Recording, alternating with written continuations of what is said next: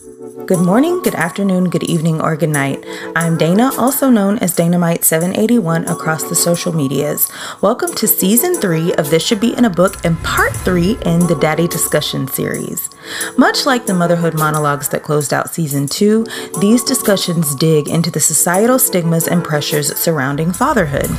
Today, I'm joined by my brother Syberik as he shares about being a father of 12, and my husband Mike as he shares about the twists and turns that fatherhood has brought about in life, being a father of two boys. So, buckle up and enjoy part three of Daddy Discussions.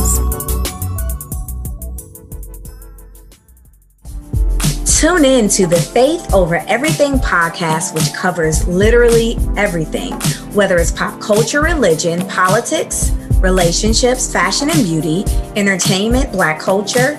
We are talking about it all. Tune in every Wednesday for a new episode available for your listening pleasure on Apple, Spotify, Anchor, you name it. Also, feel free to follow us on the following pages. Instagram is Faith Over Everything underscore podcast, or on Facebook, the page is Faith Over Everything. Thank you for tuning in. Well, guys, I have my brother Syberik with me on the show today. Um, I know y'all are probably like, how many siblings does she have? Because I had like a bunch of my sisters on last month. And this month, um, I'm already talking about a brother um, or brothers because I've got like three of them coming on here. But um, anyway, uh, is one of my brothers. Yes, I have a lot of siblings. I have been blessed and fortunate to have, you know, a lot. God saw fit to add to my family. Anyway, um, so Syberik is um, my my husband's brother, but he's my brother. You know, period.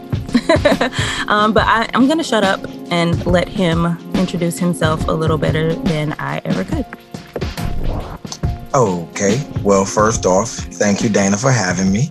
You're welcome. Um, for you, you all who don't know, as she stated, yes, that is my sister. I often tease her and say, I think that we are actually related because our thought process, hey, man, you can't beat a better connection than that sometimes. Yeah. But um, I am a native of Columbus, Georgia.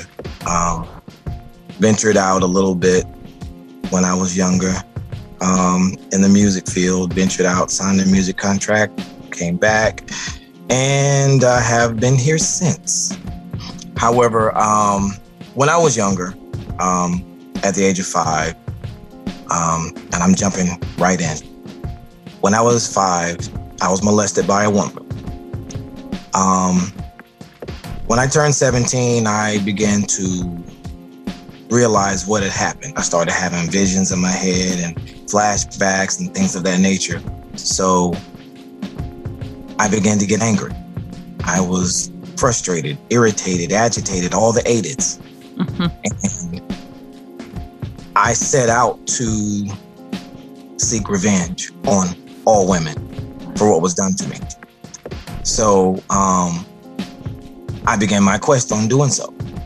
And I mean, it was like here, there, everywhere. I mean, women all over the US. I just, I just, it was like I was insatiable. In doing so, I came across a few women that um, became impregnated.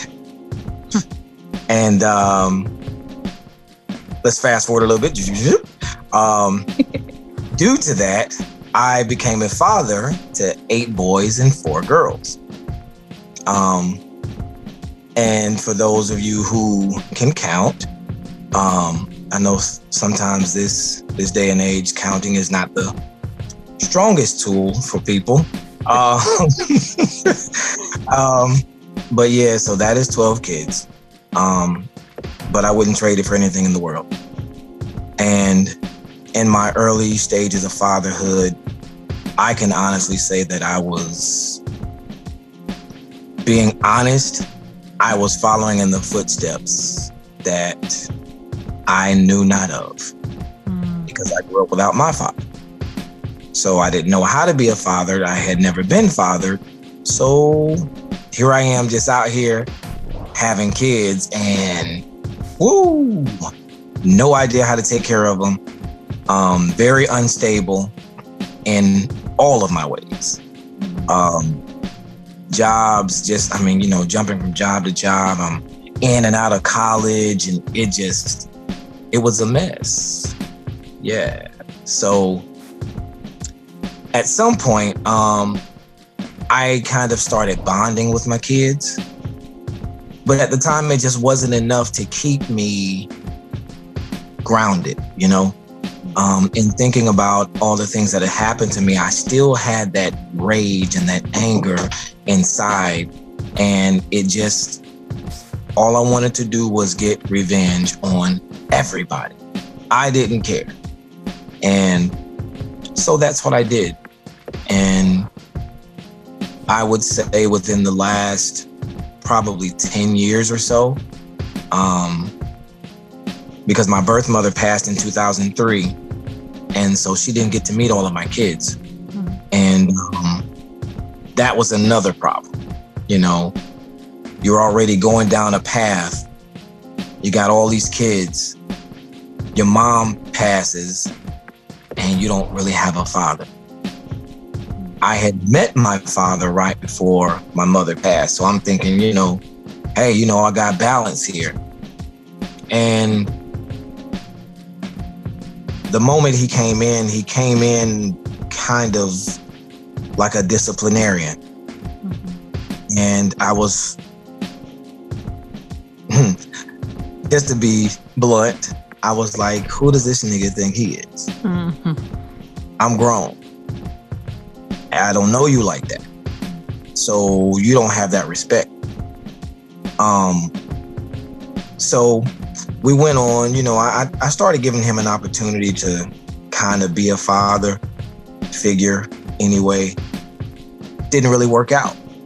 Um I got closer to his wife than him. She became a pillar in my life and I mean, for the next, ooh, what, 10 to 13 years, she was who I was clinging to, mm-hmm. spiritually and naturally. Um, she took me in like her own DNA. Mm-hmm. So, um, those two women have been very pivotal for my life. But the thing was, they were they were imparting seeds that had not grown. So, in the process of the seeds growing, I was still out here doing my thing. you know? Yeah. um, I did a lot. I was in and out of jail. Um, at one time, I was stripping. Um, I did a lot of things. You know, I was a gigolo and just jumping from women to, from woman to woman.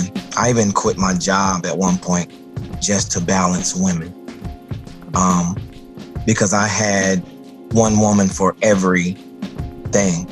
Um, one was the main chick.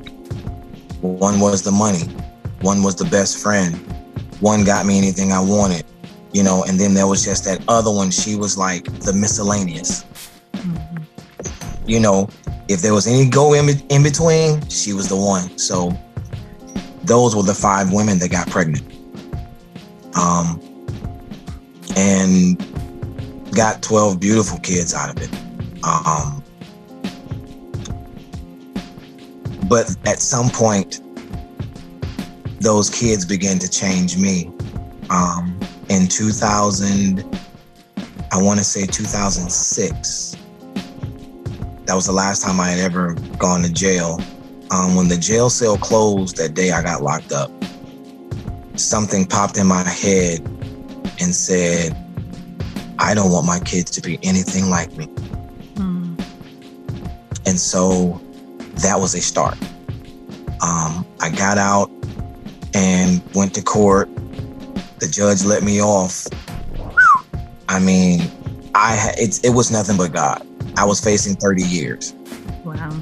And he let me go with five years probation uh, and a hefty fine and like I think 250 hours of community service, which my PO um, never even had me, never even signed me up. So once, and I was still kind of a hustler back then. So my fine was like $3,500. And it, and so when I went to see my probation officer, she told me, well, if you can come up with the $35 before the next time I see you, nobody will know you're on probation but me and you. So I got out there and I hustled up 3,500 and I never saw her again. Wow. Um, so I was on unsupervised probation for the whole the remainder of the time, which was like what four months, four years and eleven months. Mm-hmm. And um, then I started getting serious with God. Mm. That journey, wow. um, I started um, studying First Corinthians chapter thirteen, um, the the chapter on love, which meant nothing at 1st mm-hmm. I had no idea what love was. Um, my mother took me as far as she could go. I didn't see my father as anything. The only thing I had was my stepmother that I was clinging to. And with her and my brothers and sisters, it was like they always supported me. Mm-hmm. It always like, hey man, you know, you got it, you can do this. Especially my baby sister, Chassie. Mm-hmm. I mean, that was my that was my heart. Um, Christy, the oldest girl, she was the one that we just sat up sometimes at night just talking till two o'clock in the morning. So those times really helped um, the transformation. And it got me all the way up to the point where it was a struggle to start seeing my kids because I had been a bad father. Mm-hmm. Um, I was in and out. I would see the kids of the mother I was sleeping with at the time. Mm. So, you know, they say home is where the heart is. And I felt like I had no home because I had left my heart in several different places. Oof. So it was like, hey, man, you're everywhere. Mm. You are literally everywhere and you know nothing. So I studied that, literally studied that chapter for six straight months every single day mm. until it made an ounce of sense. Um, I was going to church, but I was sitting in the very back. I mean, the last row because I did not want to be there. I felt so disconnected from everything and everybody because it was a process. I was angry at God. I was angry at myself. I was angry at my kids' moms. I mean, I think I was even angry at my kids. I just had a problem. Um, I'll never forget one time we were in service and Bishop was speaking and she said, Hey, God says put it on the altar. And at the time, I'm sitting in the back of the church with my knife, you know, and God was telling me to put my knife on the altar, and I was like, what if? you know. So she kept speaking, and about two or three minutes later, she came back and said, Man, God said put it on the altar. And I was like, All right, then, God, if you talking to me, have her say it again. And she kept speaking for about five minutes. And so I was like, see what I'm saying? And all of a sudden she stopped and turned and she said, I don't know why I'm saying this, but God said, put it on the altar now. And that sanctuary seemed like the green mile. Cause I got up to take this knife all the way down the aisle. I know I passed like 30 rows. And this is Bible study. So I go and put my knife on the altar and I'm walking back to my seat. My head is down and I look up at the monitors. Man, I don't know who that cameraman was, but they zoomed right in on that knife sitting on that stage. And I was like, really, nigga? you just did me like that? I mean, dang of all the things to do, I just put a knife on the altar and you gonna just blast it. so, um, but that kind of opened the door to the communication with God. Mm-hmm. Um, at that point, I started feeling crazy because you know how you first start talking to God and you're like, um, God, um, like it's me. um, I don't really know what to say to you, but here I am. Okay. So it was that very awkward moment. And um, all of a sudden, I started really building a relationship with my kids. When I started building a relationship with my kids, it was the foundation. And I know everybody says God is the foundation of, I get it. But it was my kids for me.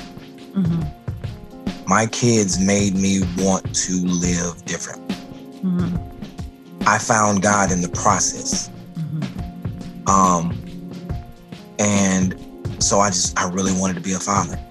But I had done so much damage to the mothers that they were bitter and upset and angry, and all of them wanted to be with me. Mm-hmm. So I took with all of them. So I was still creating a mess. At the same time, building a relationship with my kids because I was getting a bond, and um, it it really went a long way. Um, and I went times where I couldn't see my kids because um, mom was pissed off about something. And I got to a point where my oldest kid's mom, she had her husband adopt my kids. Mm-hmm. And that was another point where I got upset with my father because I didn't have the money to stop it, mm. stop the process, and he didn't even put in the effort. Mm. And anyone who knows my father knows he's, you know, he's, he's got a couple of dollars, um, but he offered nothing, and so I lost.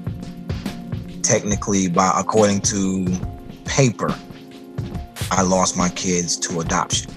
Mm. And they were fed all kinds of negative things. You know, your dad didn't want you, your dad this, your dad that. So I said, you know what, this will never happen to me again in my life. And so my youngest kid's mom started with the same thing. Oh, you can't see him. Oh, you can't this. And I was like, you must be a fool if you think you will ever keep my kids from it gave me so much drive. And I fought and fought and fought until finally I got a job with Coca Cola. And um, I was part time. I was working three jobs just to try to pay rent and child support. Hmm. Rent was only $700. I couldn't afford it. I was struggling. So they finally hired me on full time and I just started working. I was like, I want to see my kids. I want to be a father. I want to be this. I want to be that. And um, some of my kids moved to Virginia, and she said the same thing. You'll never see them. And I told her, I don't care where you have my kids. You will not keep me from them. Mm-hmm. I will travel to wherever I have to. And I'm telling you, it was like fuel. Every time I heard that, you won't see your kids, you won't, it was like fuel to the fire. And I was like, yo, niggas is crazy if you think I ain't gonna ever see my kids. That will never happen to me again. So I fought. I started traveling to Virginia at least once a year to see my kids. They would come down here sometimes, built a relationship with them. And then my youngest kids, I just got to the point where I said, God, they're over there with their mother and she's just not doing enough. I think she's probably doing the best that she can, mm-hmm. but it's not enough. They're struggling. And if you would take me to this amount on my job, I'll go get them.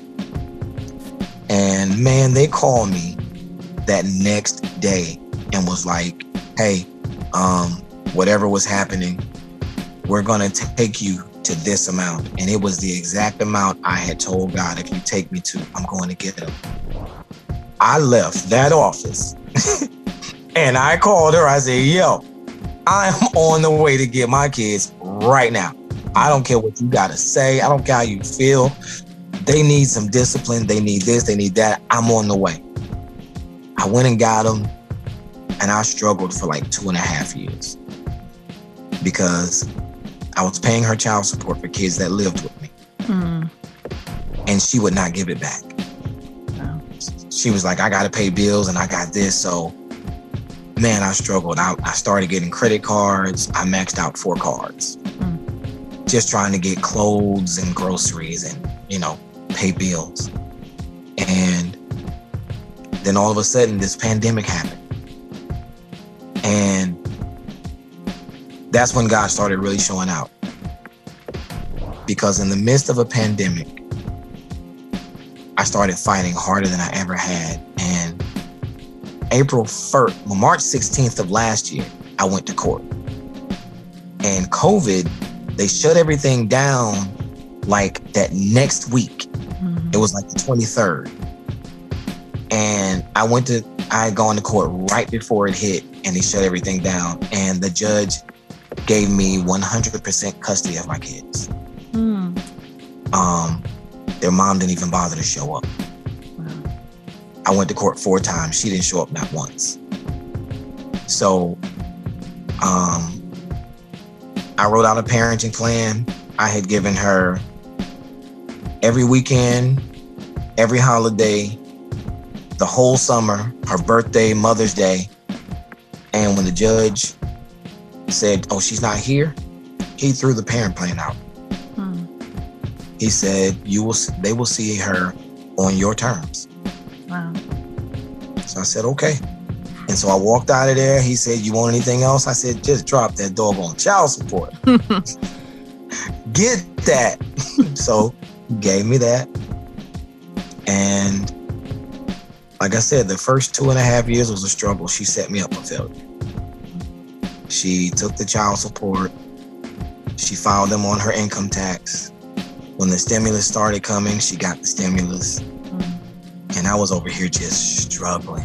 I went to my dad and I was like, look, I need some help Mm. because I'm about to lose everything.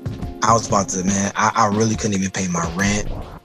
You know, um, power bill two months behind, and you know, they about to get it's about to get cut off. The gas got cut off, I think, one time, and I was able to turn it back on. And man, it was it was strugg I was struggling, and then my I my dad said something that was that gave me even more fuel. Cause I went to him and I said, listen, it's August.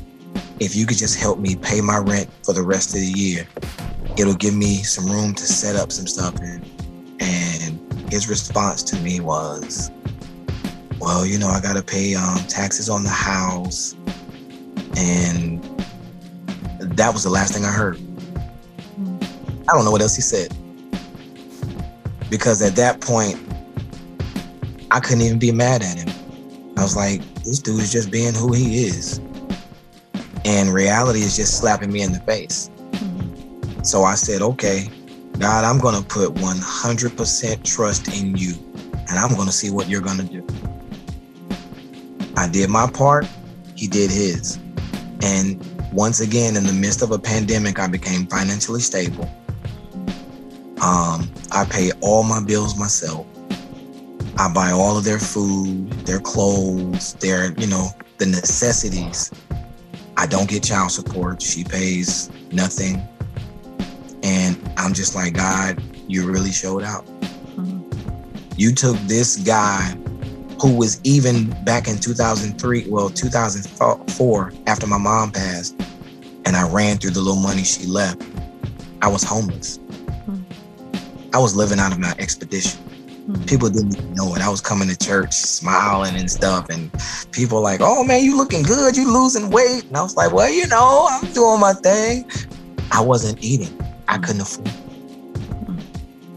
At that time, I was eating. I would buy a can of Hormel chili with beans, of course, um, and I ate half of it for for like lunch, and the other half for dinner.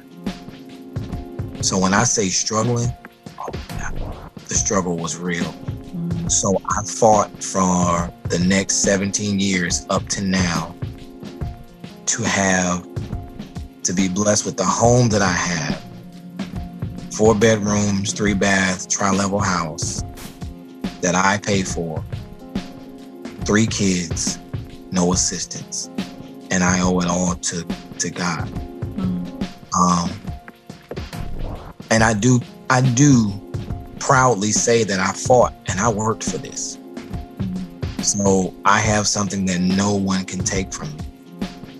Um, there were some things I just wanted to do as a man. Then there were some things I wanted to do, to be honest, as a black man. Mm-hmm. I had fallen into a lot of statistics. Mm-hmm. The gang stuff, going to jail, all these kids. And I said, oh, nah, we got to turn this around. So um, I know I've been going on a long time, but that's everything in a nutshell um, of how I became a single father. And I wouldn't trade this for anything in the world. I know you said that three of your children live with you now. Um, with the other nine, I'm sorry, with the other nine, um, wait a minute.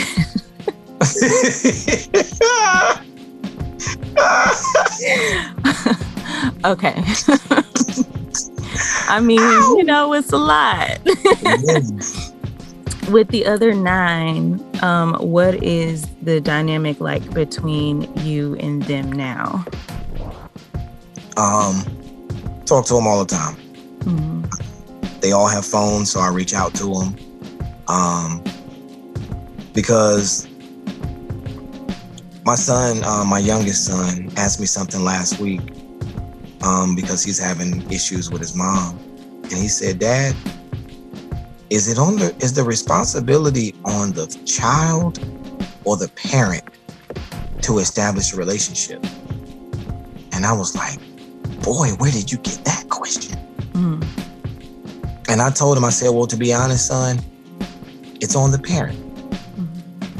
The child does have to be willing mm-hmm. to receive it, but the parent ought to be reaching out to the child. Mm-hmm. The child should not have to be seeking what they need from that parent. You brought them in this world, it's your responsibility. So I started taking it as my responsibility, my duty to to do this. Mm-hmm. So that's what I started doing, and it's like, hey, um, as Ann Harmon used to say, come hell, high water, sink or swim. I'm going all the way. Mm-hmm. So that's what I've been doing. And um, I've actually established a relationship with all nine. That's good. And I'm still praying about the other three. oh yeah, we ain't we ain't gave up. Yeah. Yeah. Um yeah, that that's a whole other, you know, topic for another day. I mean, I guess it still falls under this topic, but you know, there's just a lot of different dynamics, you know, within within that one. Um, but I right. think it is beautiful and commendable that you have, you know, just taken responsibility for, you know, the things that you set up and are and are now, you know, being responsible with with the results of, you know, of you know what you what you did. um, what I created, my bed. Yeah, what you created, exactly. um, if if there was a um, a man who was in a similar situation, whether it be um, someone who is maybe estranged from his children or someone who has you know multiple children with um, different um, mothers who doesn't necessarily know how to connect with either the parent, the mother, or the children, um, like what would you say to him to just kind of encourage him and give him kind of just some some foundational things to start to implement into his life so that he can develop those relationships and heal the relationships with the mothers and all of that stuff? Um, the first thing I would say is you have to learn to correct yourself 1st mm-hmm. Because you'll probably reach out and get no response for a long time. Mm-hmm. But that's when you have to do what the Bible calls dying to yourself daily. Mm-hmm. Um, and the way God told it to me, and the reason I got to this point with these kids is He told me, son, you have to be relentless. And I know we talking about, you know, um, oh yeah, it's like finding a needle in the haystack. I don't think we really we talk about that. I don't think we realize how serious that is. Mm-hmm. Finding a needle in a haystack. Right. When the needle is the smallest thing in there. Mm-hmm. And I chose to get the needle. Mm-hmm. I said, even if I have to go straw by straw, I've put up with a lot of hell. I've been dogged out, talked about, I've been, you know, talked down to, face the truth. I mean, face the lies. I had to go through it all. But I had a determination. And that's the thing. You have to make up in your mind what is important. And at the end of the day, the kids are the important part. Don't look at what you're going through.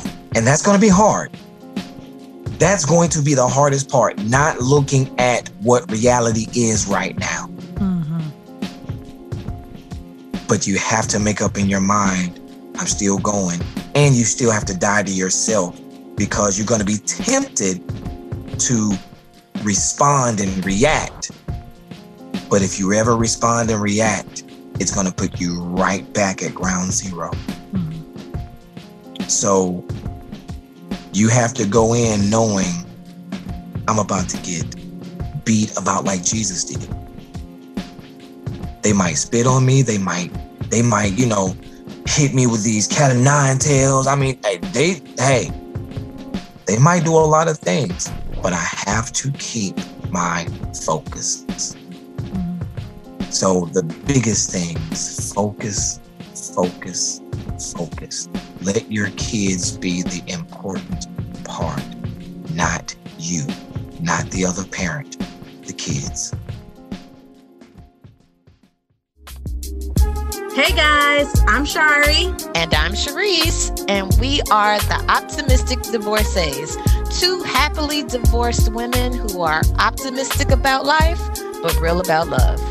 Catch our new podcast on your favorite podcast platform with new episodes dropping every Monday, where we talk about life, love, and everything in between.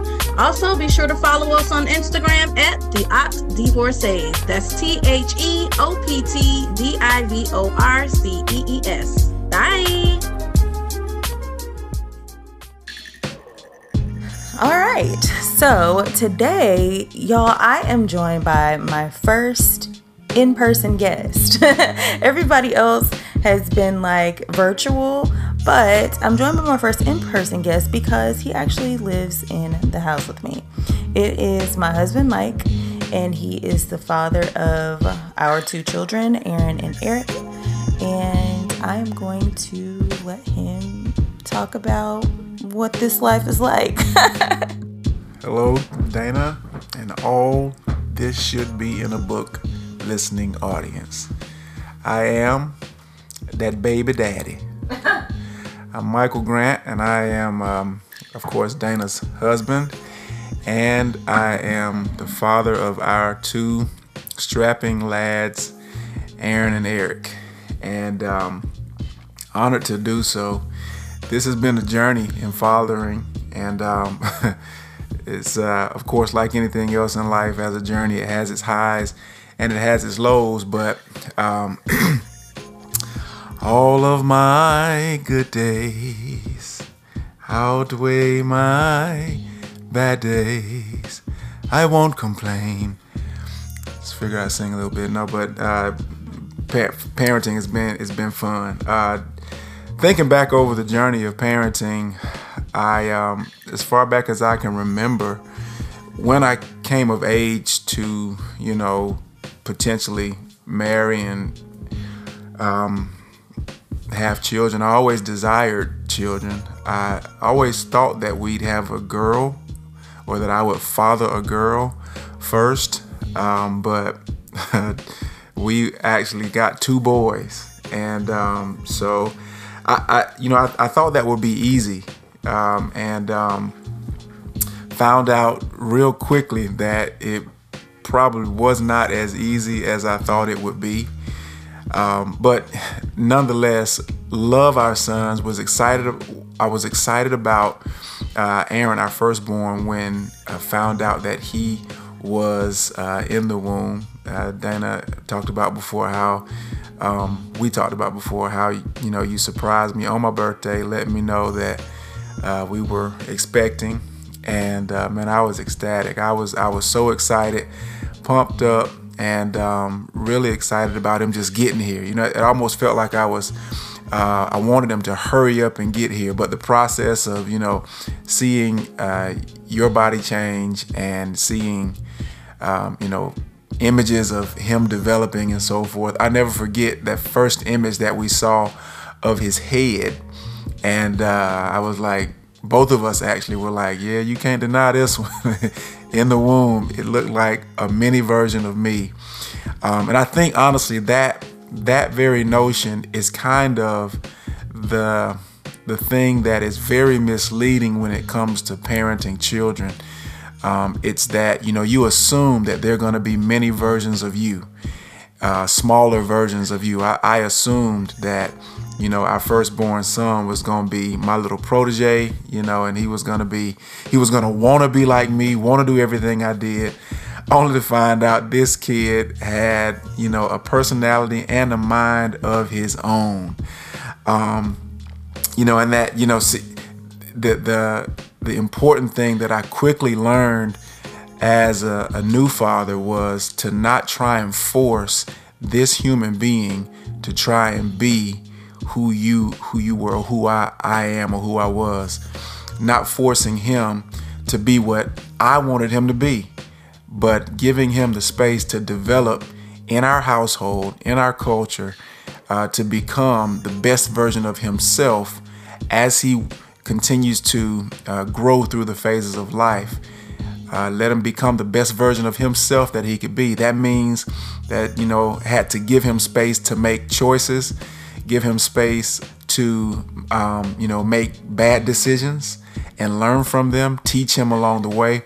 And uh, amazingly, what I what I noticed was as I observed him growing into the person that uh, he is now, I was continually growing into a better version of a father. Uh, I look at how I parent him now as a father. Can't speak for you know Dana how you parent him as a mother, though I think we, it's our it's our at least our goal to work together and do so effectively. But uh, I, I've observed that the way that I father him now is is greatly different from the way that I did when I first started, and uh, it's different than the way I, I guess I'll say it this way the the way that I want to father is different from the way that I wanted to father back then because I think, you know, as a little one, I, I was much more forceful at trying to make him fit into my mold. Um, and, and, I, you know, I think there's some some um, healthy uh, approaches to setting standards, setting guidelines just within the household for children to have a, a you know a sense of discipline and grow up in a in a healthy environment, a structured environment, but um, you know, trying to force them to fit into a mold that really did not fit his personality. I don't even desire to to uh, to father him that way anymore. So it's been a unique journey, and it's been it's been fun. It's been one of growth for me, and uh, I think we all know, if we're honest with ourselves, that growth is not always comfortable. You know, when we have to go through go through changes and when we have to adjust and change our approach to things, uh, it's not always comfortable, but the results that come out of it are very rewarding, and that's what I've noticed um, about you know growing as a parent and and fathering, um, especially fathering minority males. There's just things you know that they don't see, things that they don't not don't don't um, acknowledge things that they're not aware of that as a minority male myself, uh, I see it and I want to shelter, but also uh, give a certain level of exposure, uh, him a level of exposure to it, but uh, so that he'll be aware, uh, you know, and have a healthy respect for uh, the different dynamics of living in a world um, in, with those demographics and those dynamics. But um, it, it's different and it, it demands growth and, and, it demands patience. It has demanded of me uh, grace. It has demanded of me, you know, the ability to uh, not say everything I want to say when I want to say it, and sometimes just uh, as I was, you know, I actually was talking with my dad some some days ago, and we were talking about the importance of just giving people moral victories. You know, just say, okay, guy, you can have this one, and uh, not dominating him uh, so that he can see that as a male he has strength, he has, um, you know, some some value. He has not just some value, he has great value, and he should not allow himself to be dominated by other individuals and feel feel that he's lesser than. But all of those things are things that I learned along the journey, and, uh, honestly, am still learning. Um, but uh, you know that was that was to me the big surprise in what I expected parenting to be like versus what it really really was. And that was with our first one. Then, you know, out of the blue, unexpectedly came our second son, uh, Eric, who is probably more so like me, personality wise, um, and uh, and just how he interacts with people, uh, more so than our oldest son. So it's it's amazing. It's like you adjust yourself to your firstborn, who's who's a lot different from you, and then have the secondborn who you expect to have to do the same thing and then you get one that's a lot more like you so you're like oh, okay, so you know, I can I can just parent him like I would have parented myself. Um, not not you know exactly, but very similar in, in you know how he how he's wired, you know, how he expresses himself, how he expresses love and receives love. It's amazing to see. Okay, the second son is the one that is a lot more like me, but I I though I identify that he's very similar to me. I still respect the fact that we're not the same person and that he has he has to have the space to grow and to develop into the man that he will become even though it may be very similar to me i respect the fact that he's not me and so um, it's uh, it's it's pretty unique in in in how i approach parenting him our youngest, Eric, as opposed to, or how I father Eric, as opposed to how I had to adapt and adjust to fathering Aaron. Now, with both of them being in the house together, amazingly, I don't father them the same. I have come to the realization that um, fair doesn't mean the same. And uh, so I'm, I, I aim to be fair to both of them but I don't treat them both exactly the same because what one needs to feel accepted or loved is not necessarily what the other needs. And so, what I found myself doing is just being present, you know, being connected with what each of them value as important and making sure um, that on a consistent basis, I aim to I aim to do so on a daily basis, multiple times a day, just when they seek and desire my attention the way that they want it um, or the way that they need it more more specifically i make sure that I, I, I aim to stop what i'm doing and give them the attention and father them in the moments the way that i feel that they need to be fathered and um, the i guess the tough part about it is they want attention at in the least opportune times. You know, it's like they you you try and give them well, I, I try to give them attention when I want to give them attention. And uh, in those moments, you know, they're they're busy doing other things or they don't necessarily want to uh, spend time with dad. But the moment that I go and, you know, dive into something else that I had planned or, or, or, I needed to get accomplished, then they want my attention. So it's like, man, I, I came and I tried to spend time with you then, and now you weren't paying me any attention, but now you want my attention, and I'm, you know, I'm deep into what I was doing. So, you know, at least one thing I've noticed is they appreciate when, despite the fact that I am busy doing things of importance, if I take just, you know, 10 seconds, stop what I'm doing and address them or acknowledge them, I see the fulfillment in them. And so, I, you know, what that tells me is you cannot, you cannot, you know, undervalue the power and the influence of a present father in the life of a son. And so I understand that, I respect it. And, you know, I'm, I'm not perfect at it, obviously, but, you know, I am being perfected in it, which means I'm, I'm intentionally attempting to get better at it because um, I want them to feel when they leave our home that they are valued, they have purpose, they have been heard, they know how to be heard, and um, they have something to offer society. They have something to offer the world as men, as men of God, men of faith, and as men who know what their what what their uh, strengths are. So that's where I am as a father now, enjoying the unexpected outcome of what what fathering has brought, and uh, you know enjoying the process again like i started out saying the highs the lows and the the in-betweens it's uh, it's a joy it's it's uh, it demands effort in a way that i did not anticipate but it's one that that i embrace uh, on a daily basis i don't know what you know sometimes you, you feel like or i feel like you can be frustrated by parenting day after day after day but i don't know what it'll feel like when they graduate, go to college, or start their careers and so forth. I'll probably be looking for them, you know, trying to figure out, man, life has changed. Now I wish they were here so I, so they could bug me or bother me or something along those lines. I guess I'll just have to bug Dana some more. but um, you know, I, that being said, I've grown really attached and fond of fathering these uh, these little guys who are young men in the making, and uh, it's a pleasure to do so.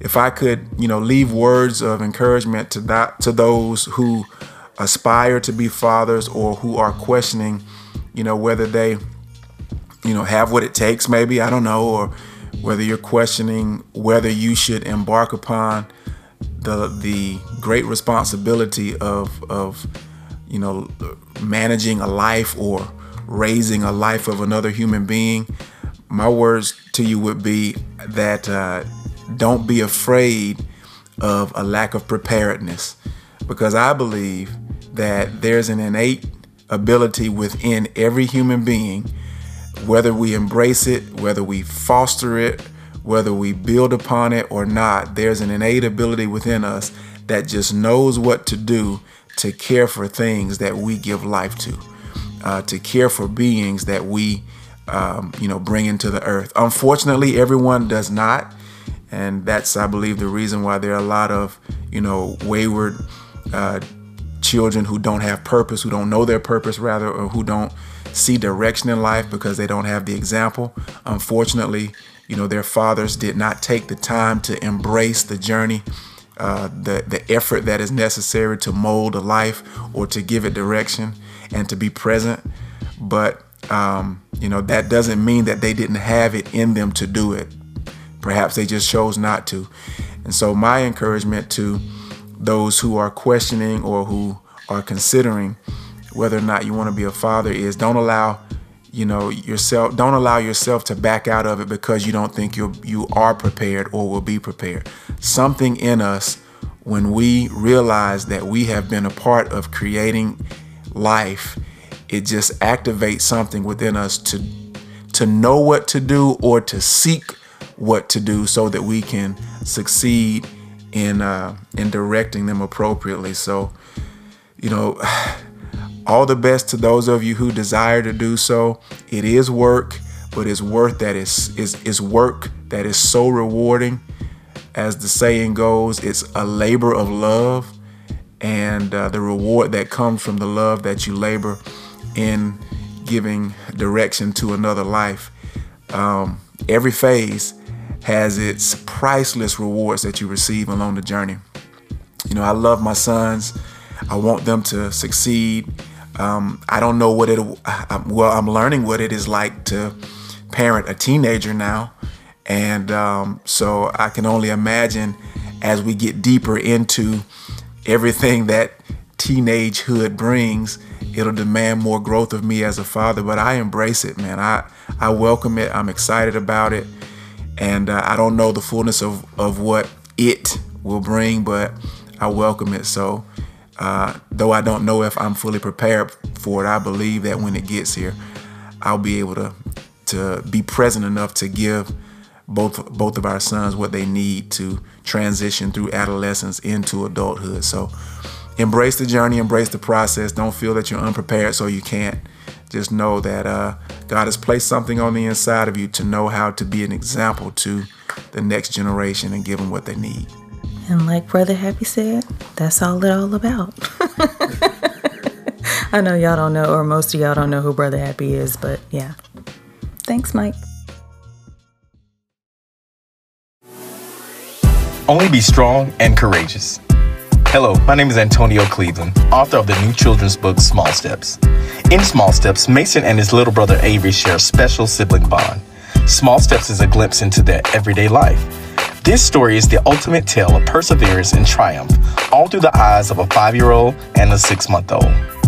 In Small Steps, Mason encourages Avery to be courageous, to take his first step, and he reveals to him that he can take small steps until he can go bigger. This is a life lesson for children and adults alike. So whether you're 5 years old or 35 years old, take a small step today. Pre-order your copy of Small Steps today at masonavery.com. You can also find us on Facebook at Mason Avery and on Instagram at Mason Avery Adventures. Be sure to take your small step today. And just like that, we have wrapped up another week of Daddy Discussions. I think one of my favorite things about holding space for these men to share is being able to hear the heart and the why behind some of the outcomes. We often write people off or cast them away because certain things have taken place without first trying to understand how they got into those certain positions in the first place. It's such a beautiful thing to hear how they each have used their experiences to learn and become wonderful fathers. And even further than that, grow into just wonderful and beautiful people altogether. So, thank you, Syberik, and thank you, Mike, for sharing your experiences with us. And thank you for choosing to use your time to tune in. If you're interested, you can follow me on Instagram at Dynamite781 and be sure to check the show notes where I'll leave both Syberik and Mike's information and any source materials that are pertinent to today's subject matter. If you have questions, shareables, or would like to make show topic suggestions, you can DM me on Instagram or email me at this should be in a book at gmail.com. And don't forget, if you enjoy listening to this podcast, you can show your support by visiting the listener support link on my Instagram page or wherever you're listening to this podcast right now and making a financial donation. All proceeds will go toward producing quality content for this show. A special shout out goes to those who already make monthly contributions and to those who have made one time donations. In the paraphrased words of my friend Allie, nothing is required, but everything is so greatly appreciated. On that note, I'm gonna let y'all get back to your lives. I don't claim to know it all, but I know what I know. Most of the time, we're all just out here trying to get it right, and we don't really know what the hell we be doing. We just cast our net, hope for the best, and live to tell about it. Thanks for listening to me, Syberik, and Mike as we tell about it. Good morning, good afternoon, good evening, or good night. Dynamite out.